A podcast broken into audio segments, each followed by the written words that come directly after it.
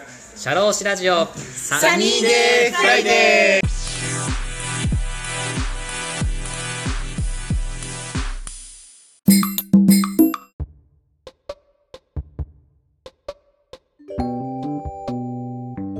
シャローシラジオサニーデーフライデー田村陽太です。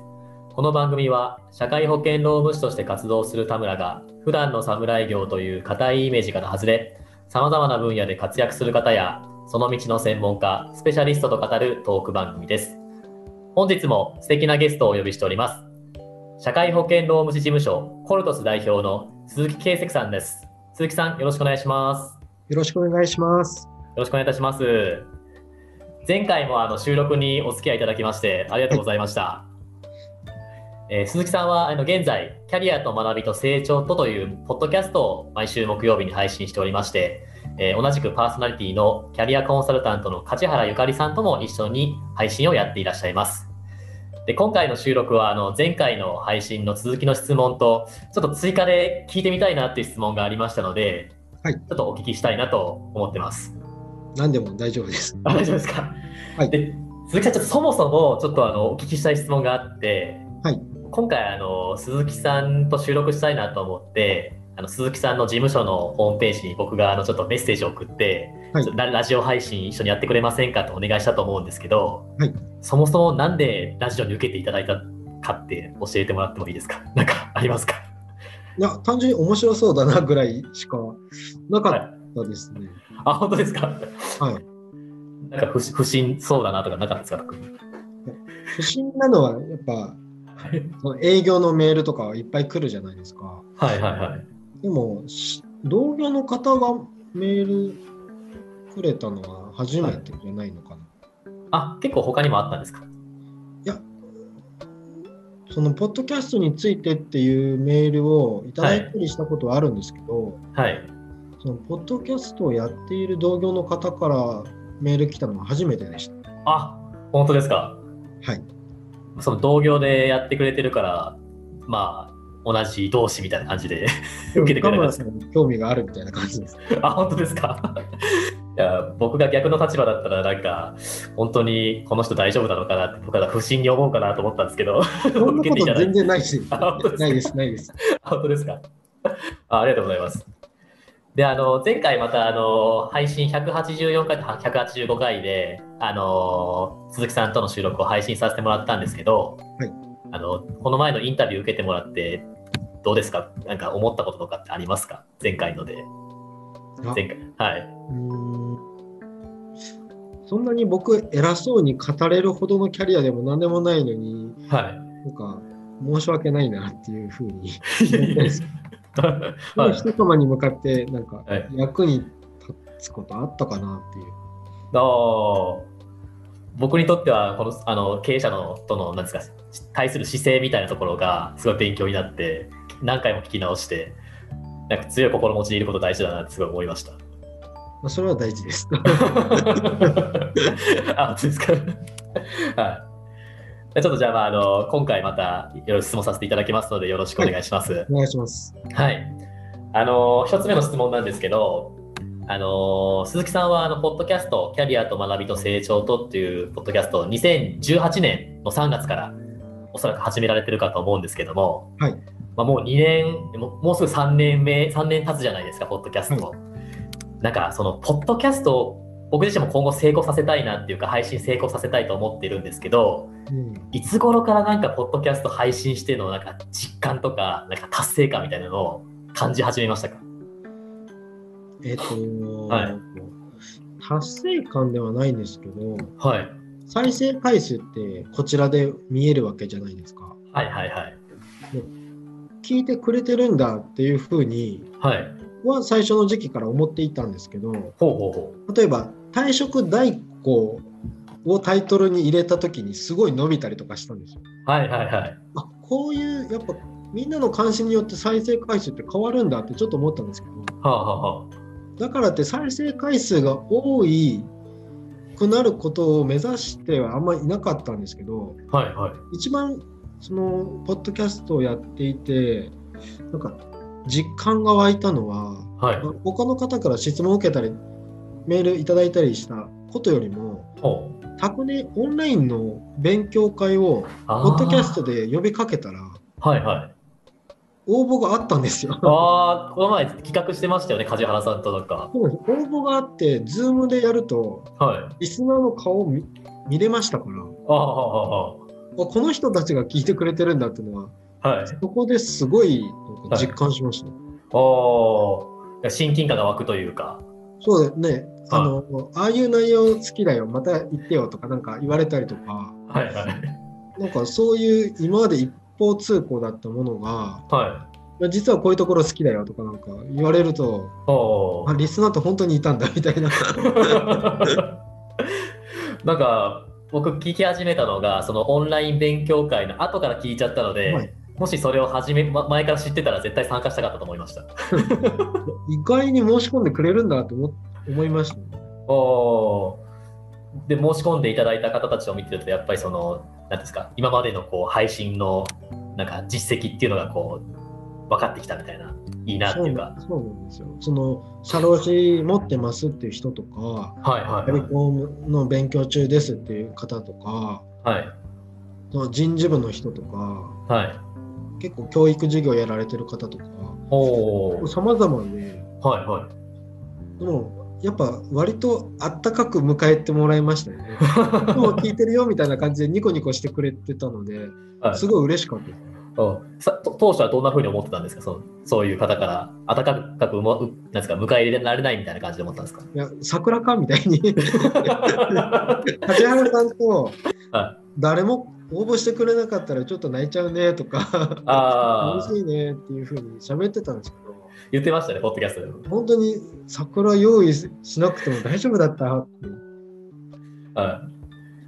すごいそなそれが一番、なんか、リスナーの方と、はな皆さん画面上で揃っていはい。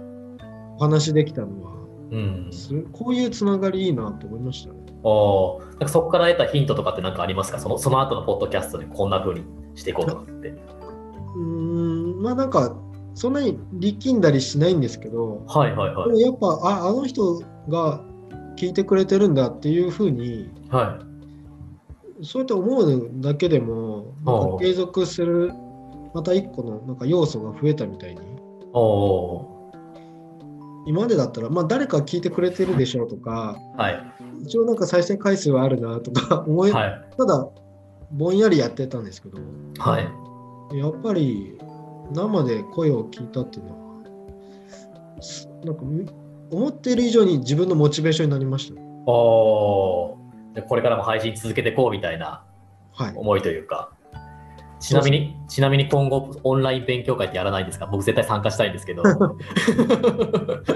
はい。か絶妙な時間帯って言われた人と、はい言ってくれた方とはい。こういう曜日の方がいいですってやっぱバラバラなんですよああ、はいはいはい。でやってみたのは8時から9時だったんですよ夜のほうほうほで僕はまあ本当子供がいたり夜ご飯のことを考えるとう。はい。僕の時間の方がいいかなと思いながらもあサラリーマンの方とかはやっぱ帰ってご飯食べた後にあ、はい。この1時間うん。あの空いてるっていうので、い。やいい時間帯だよって言われたんですよ。だかあらどうどうなのかな、まあ、ちょっと例えば土日に変えてみようとかいろいろ、はい。次は形を変えるとかあそういうー話は梶原さんとしてたんですけど、ほうほうん、やるかどうかは。はい。テーマをどうしようとかああ、そうですよね。テーマ気になりますね。僕はい。あのテーマはい。本をの勉強会だったんですけどは最初別に本の内容は全然無視して喋ってたんですよみんなでい。はいはいあのそんなに堅苦しく用意しなくてもはい。はい。ブランクにやったっていいんだって思いましたけど なんかおすすめのね、本をこう紹介してましたもんね、事前に梶原さんとかに、そのついてみたいな話してましたもんね。そうなんですよ梶原さんはやっぱ本についてはい。同じ学びを共有できる方がたくさんいてはいはい。すごい嬉しかったって言ってたんですよ。ああ、なるほど。えー僕は、えーそうなんだと思いましたけど それぞれ企画してみてのなんかこう達成感ってやっぱ違うんですね、お二人のこう。同じ形をまた取った方がいいのか、また別の可能性があるのかっていうのは、はい。まあ、またそういった企画したくなった時にはい。形は変えるかなと思うんですけど、ああ、ありがとうございます。一番最初にあの鈴木さんがおっしゃってた、その退職代行とかの単語はい。を上げたらなんか回数が上がったっていう話、僕もすごいなんか思うことがあって、はい、鈴木さん前なんか有給休暇についてのやつ全くこれ聞いてほしいと思ってなかったけど再生回数が上がったとかなんかおっしゃってたじゃないですかポッドキャストで、なんか僕もなんかタイトル付けの時になんか生理解雇とか解雇とかって打つと回数が上がって、本当はここれめちゃめちゃもうリスナー聞いてもらいたいってことが全然再生回数上がんないとかがあって、うんそこら辺って鈴木さんってどんな風にして心のこう落ち着きっていうかそうやりくりしてるのかなと思って思ったんですけど。はい。YouTuber の人とか見てると、はい。だんだん最初は真面目だったのに、はい。だんだん過激ネタになっちゃうわけじゃないですか。ああはいはい。ああいうのはやめようと思ってるんですよ。おおみんなこれ好きでしょって、そっちに寄ってっちゃうと、はい。なんか再生回数とかを追ってる人だけになっちゃうので、ああ別に広告収入があるわけじゃない状態でやってるので、はで力まずに自分の好きなことを発信すれば、そっちの方が継続できるような気がするんですよ。い。ああ。再生回数、まあ、こっち側にしか見えてないので、はい。こっち側が気にしてなければ、はい。なんかうまい具合に継続できるような気がするんですよね。あなんか YouTube っていはい。600回とかなんかはい15回とか再生だと、はい。多分中身つまんねえんだろうなって思っちゃうじゃないですか。ああ、はいはい。でもそういう作用がないからいいとあ思うんですよ、今はこれで。あ、ああ、こう自分の言いたいことをやっぱ中心に発信していくっていうか。その方がぜ絶対いいと思います。ああ、確かにそうですよね。そこら辺の僕も葛藤があったんで、鈴木さんどうされてるのかなって すごい聞きたくて。いやそこもう悩まなくていいと思います。あ、本当ですか？わかりました。ありがとうございます。じゃあちょっと次の質問なんですけども、はい今までこう鈴木さんがポッドキャスポッドキャストを配信する上で、まあ、あの重要視していること、まあ、これは別にリスナーさんに向けてでもいいですし、自分自身の発言の内容とか、まあ、梶原さんとの、まあ、タッグの件とか何でも何でもいいんですけど、なんか重要視していることをちょっと教えていただきたいなと、僕の勉強というか。あ,、はいあれですねあの、はいコロナのはいはい。記者会見ではい。首相がはい。台本読んでるじゃないですか。あはいはいはい。あれは良くないなっていうのと一緒で、ほう。やっぱ自分の言葉で発信すべきじゃないのかなっていう。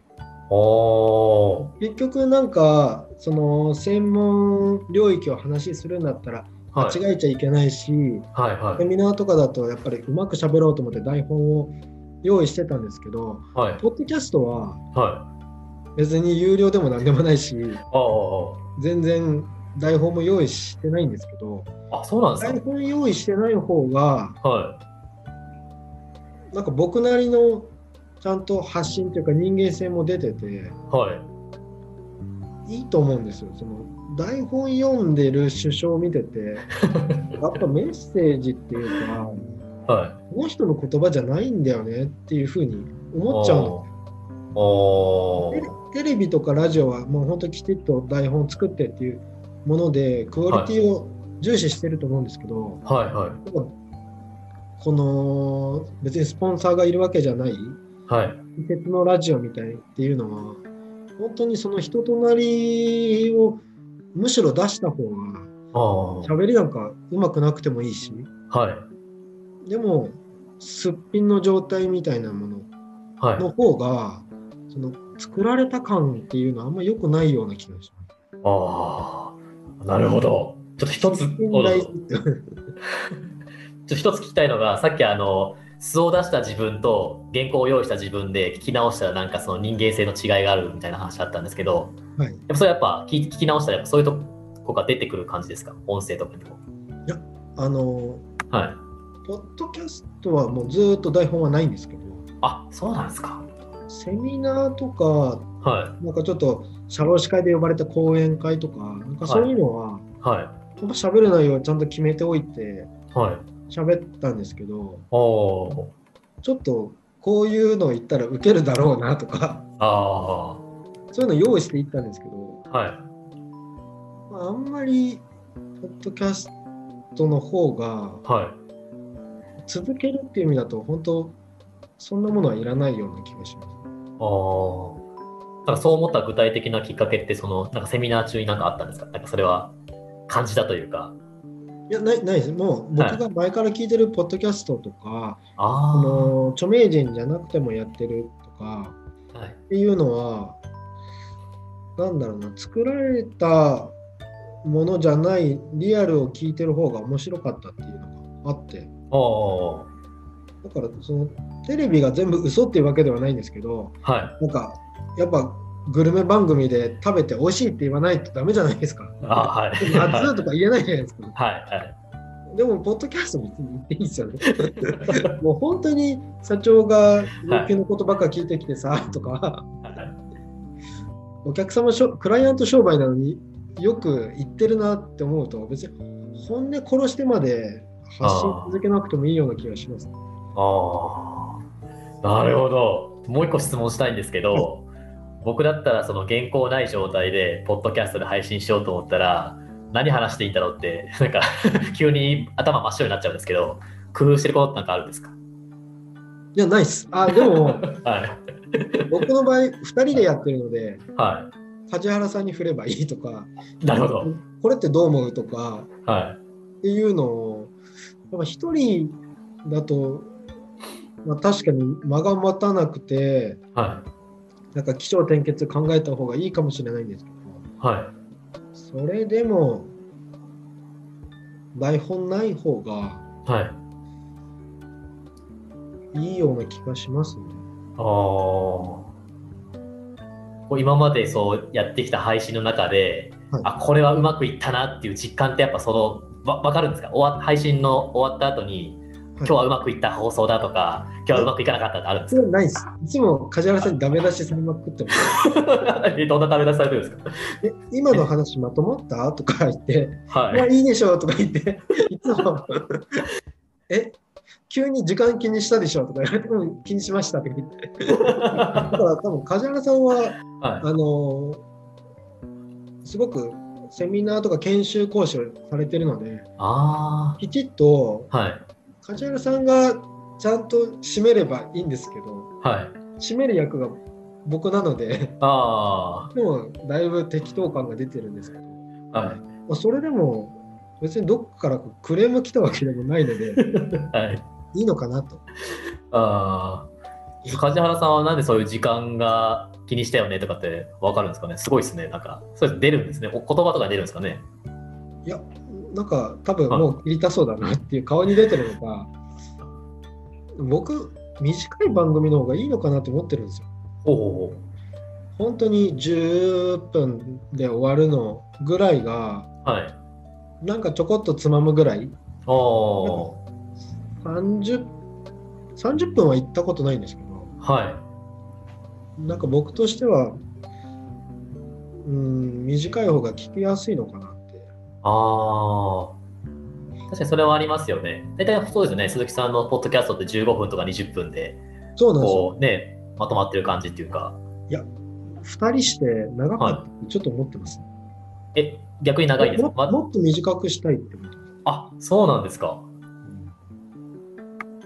話す内容とその短さだとなんか両立が。ぎゅっと凝縮してあ余計なあことは言わない方が伝わるような気がします。はいはいはい。うん。余計なことっていうとその具体的なエピソードとかそういうことですか？そう。でも僕ってこう思うよねとかなんか言うのをはい。だらだら続けるより、はい。まあ、ビシッと梶原さんに言ってもらって10分で終わった方が それは多分はい。聞きやすいような気がします、ね。じゃあ今後ちょっともうちょっと短くなっていくっていう予定もまあお考えて短くしたいと思ってるのにできてないっていう。僕はリスナーとし一リスナーとしてあのあの時間はすごいちょうどいいというかはあれなのではいはい。あでも、すごいし、そういう進化というか、あの、一リスナーとしてすごい興味はあるので、はい。はい、ありがとうございます。はい。はい、ありがとうございます。でちょっと次の質問なんですけど、はいまああのもう第1回からずっと、またこの木曜日の配信もすごいあの楽しみにしてるんですけども、あの、なんですか、僕の鈴木さんのこのポッドキャストのこうイメージというか、その社労士像っていう、なんかよくある社労士像をこうぶち壊したいみたいなところのイメージというか、僕結構好きで、すごい楽しく聞かせていただいてるんですけども、あの、そういうリスナーさんがこう聞いていて、これは面白いなっていうポッドキャストを作るために、まあ、どうしたらいいのかっていう、これはすごい僕の悩みで、どどそれを、はい、なんかリスナーさんがあの鈴木さんのポッドキャスト聞いて面白いって思うように、なんか今後僕が作るポッドキャストをリスナーさんが面白いって思うためには、どんな風にしていったらいいのかなっていうのがあって、で鈴木さんが工夫してること、ちょっとお聞きしたいなって思います。えっ、と、はい。と等身大で感じたことをちゃんと混ぜればいいような気がしますけど。ああ。僕、退職金のこと分かんないっすって言った方が、はい。経営者の前に結構言うんですよ。は退職金そろそろっていう話で、い。は退職金って僕一応もらったんですけど、い。はあれでなんかこう、もっと会社残ろうって思ってはいなかったしとい。か、はい。で退職金、定年退職したことないので、はい。わかんないんですけど、まあ、本当に感謝の気持ちとか、そういったものが作用して、はい。定年まで勤めようって思ってる世代と、はいまあ、僕の場合、30歳はい。で、やっぱもうちょっと広い世界見たいなって思うから、はい。退職金なんて別に全然気にしないっすよっていうふうにはい。言っちゃうんですよ。おおーはでもなんかそれが、い。はい。あ今まで社労士像っていうか、はい。その労務とか条件をはい。良くしていったらいい会社。はい。それよりもなんか離職率もある程度、はい。そのいい人材囲うなんていうことよりも利転職がある程度あってもはい。なんかうちの会社から巣立っていく人とかをはい。別にいい気持ちで送り届けるような形でやったっていいような気がするんですよね。のでは僕が感じたことい。はい。を素直にはい。経営者に話すようにしてるんですけど、おおポッドキャストの中身もやっぱりはい。60歳の人の社労士とはい。30代の僕はやっぱ感じることが違うと思うんですよ。でやっぱ感覚若いなって言われることが多いんですよ。はい。だからあんまりそのベテランの人とは絶対被らないと思うし発信うんはい。なので本当等身大に僕が感じたことだけを言えばいいのかなああ。あえて60代の社労士とか、そういう人に寄せていかないっていうか、思ったことを言うっていうっていうか。そう多分僕あと10年もし社労士続ければ言うこと変わると思うんですよはあはあはあ。それぐらいまたお価値観が変わっていて正しいと思ってるんですよーはいは今の価値観で別に発信しちゃえばい。はい。なんか間違ってるんじゃないのかなっていうふうに考えちゃうとなんかだんだん当たり障りのないことしか言えなくなっちゃうんですけどはあは今の価値観で僕はこう思ってますっていうのはあはあ。言っちゃっていいと思ってます、ね、うわーそれ深いっすね。なんか、確かにそうですよね。僕、まだこう、わ若いっていうか、まあ、あれなんで、なんかすごい輝く見見えちゃうんですよね。50代、60代とか、先輩社労士。ああ、あんな風なこと言いてえなって思っちゃうんですけど。いやあれはただのおっさん社労士 そうですね。うんあーもう一個質問なんですけど、そういう、なんですか、自分が、まあ、等身大で思ったことを発信するっていうところがあると思うんですけど、やっぱりそういう50歳、60歳とかの方たちが、まあ、発言する、まあ、社労士の、まあ、アドバイスっていう、まあ、発言の内容っていうのも、まあ、いろいろ聞いてきてるわけじゃないですか。はい。そそういうのを聞いてた中で、その等身大の自分が不安になることってないですか？じ意見あんまないっすね。意見あないですか？ないないな。意見意見がぶれぶれちゃいそうとか、あそっちの意見も取り入れなきゃなとか、僕は結構思っちゃうタイプで、ぶぶれないようにしたいんですけど、どうされてるのかなっていう。うーんと本当に昔に比べたらはい。だってそんなに IT なかったから手続き業務をこうしてるんで、だよねっていうふうに思ってるのは本当に時代がすごいスピードで進んでいる、はい。それをうーんと変わらないでいる人たちを見ているとはい。そういう人たちにうーんなんか配慮する必要ないのかなってもうもう未来未来のことを考えるとはい。もう社労士じゃないところでいろんな IT が開発されてはい。社労士が食えなくなるとかはい。それはお客さんにとってはいいことだと思っているのでお社労士の中利権を守るとかそういったものは、まあお客さんから見たら全然関係ないところの話なのであだから、まあ、別に僕じゃなくてもこの仕事できますよとか、は僕の代わりは5万といるんですけどはいでも僕にやってほしいとかあ。はい。僕と関係築きたいとかやって、うん、頼んでくれるはい。っていうのはなんか何かしらそういった資格とか業界じゃないところではい。なんか自分が貢献できてるのかなっていうふうにはい。思わないとあなんか業界にとらわれるのは本当に良くないかなと。あ。ああ。それめっちゃ深い話ですね。なんか、こう、とね、淘汰されていく世の中に社労士がね、やっぱ巻き込まれるのは、なんか、目に見えているところもありますしね。うんちなみに鈴木さんって、その人、お客さんとかにし自分を紹介するときって、社労士ですとかじゃなくて、どんな風にして紹介するんですか？肩書きとかって。名刺に社労士載せてないんですけど、あ、そうなんですか。一社労士のはい。事務局の営業で来ましたっていうふうに言っちゃいます。おーおで契約するときにバレるんですけど、ー。契約主、僕の名前が出てきちゃう。ああ。あ、じゃあ、所長っていうよりか営業ですっていう風な形でやってるんですか？そうです、そうです。えー、すごい。え、それはなんか、なんかきっかけってあるんですか？きっかけっていうか、そう思ったっていう。はい。あの、結局なんか所長とか代表にはが担当してくれると、い。は一応契約の中で一番知ってる人が担当してくれるみたいな感じで、い。はい。スタッフつけられたみたいに思われないように。どちらかというと所長いない体にしといて、営業マンですっていうのと、あと、はい。これがロームの担当者ですみたいに、はい。あのー契約時はいに話すると、は別に誰の事務所とか、所長さん誰とか、そういう話にならずに。営業マン気に入って、で、はい。社労士の顧問契約だとこういうことしますって言って、で、ローム担当者はこちらですってやっちゃえば、はい。あの別にそんなに気にしない形で、はあもう、あ、いいなと思ったから契約したっていうふうに流れがいくんですけど、はなので、別に有資格者が相手してほしいとか、あ。まあ、あんたたち気に入ったからみたいな感じで。ああ。じゃあその資格とかよりもやっぱりその目の前の経営者の方を喜ばせられるかとか人間性とかそこら辺がやっぱりそんな感じですね。ああなんかいいですねそういうなんかこう社労士にとらわれずにこうし仕事をしているっていうのは僕もすごいあのそういうふうになっていきたいなってあるのですごい勉強になりました。あはい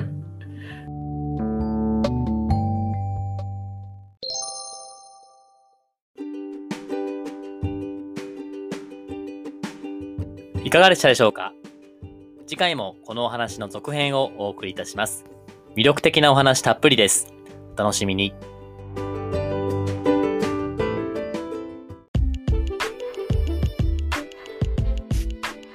シャローシラジオサニーデイフライデー DJ の田村陽太でした。それでは次回もリスナーの皆様のお耳にかかれることを楽しみにしております。今日も気をつけていってらっしゃい